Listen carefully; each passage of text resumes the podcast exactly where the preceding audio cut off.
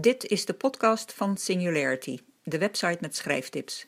www.singularity.nl De titel van de vorige aflevering was Lekker schrijven. Deze aflevering krijgt als titel Lekker leesbaar schrijven. Want als je lekker aan het schrijven bent, wil je ook dat het lekker leesbaar is voor je lezer. Lekker leesbaar wordt je boek niet alleen door aandacht te geven aan de inhoud, het wat, maar vooral ook aan de zinnen en woorden waarmee je die inhoud aan je lezer overbrengt, het hoe. Ik heb het hier niet over spelling, maar over hoe je je zinnen en teksten construeert. Te beginnen met zinsopbouw. De kern van een zin wordt gevormd door het onderwerp en een werkwoord. Ga van die kern uit en zet onderwerp en bijbehorend werkwoord niet te ver uit elkaar. Hoe verder uit elkaar, hoe slechter leesbaar de zin. Bijzinnen zijn vaak een risico. Een bijzin is een zin die iets nader vertelt over de hoofdzin.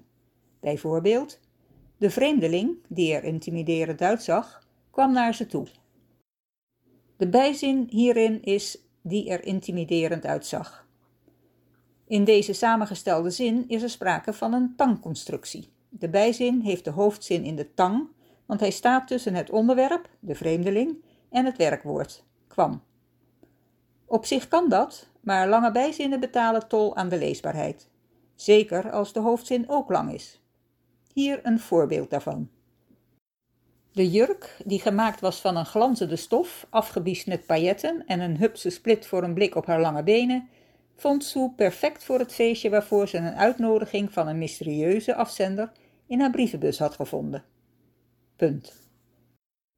Maak er dan liever twee zinnen van. Bijvoorbeeld, de jurk was perfect voor het feestje waarvoor ze een uitnodiging van een mysterieuze afzender in haar brievenbus had gekregen, vond Sue. Hij was gemaakt van een glanzende stof, afgebiest met pailletten en had een hupse split voor een blik op haar lange benen. Punt. Tussen haakjes, los van de tangconstructie, sowieso mogen die zinnen wel wat bondiger. En let op, bijzinnen in bijzinnen maken het nog ingewikkelder. En dan Hulpwerkwoorden.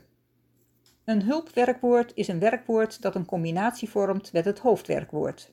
Bijvoorbeeld heb in deze zin. Ik heb me in hem vergist. Hulpwerkwoorden zijn niet altijd per se nodig. Maak je zin bondiger door bijvoorbeeld zo kun je een heerlijke taart bakken te vervangen door zo bak je een heerlijke taart.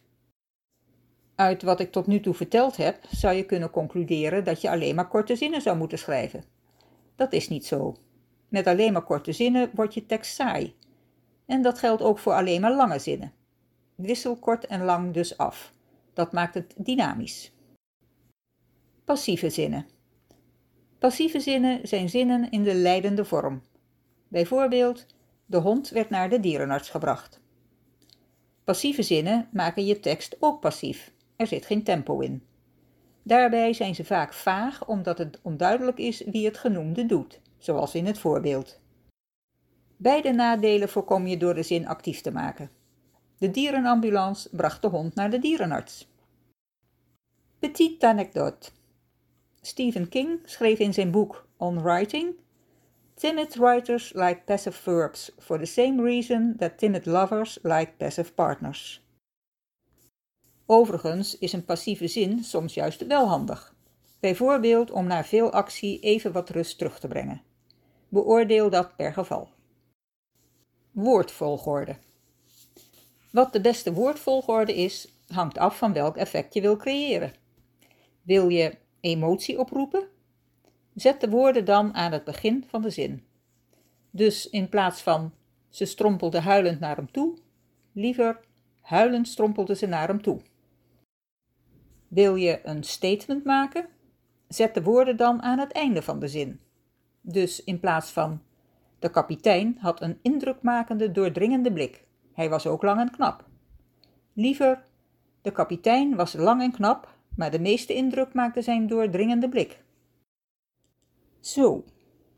Er is nog veel meer te vertellen over lekker leesbaar schrijven, maar dat is voor een volgende keer. Ik wens je veel mooie en vooral lekker leesbare zinnen toe. Oh ja, vond je het leuk? Heb je er wat aan? Maak me dan blij door het te delen. Dank je wel.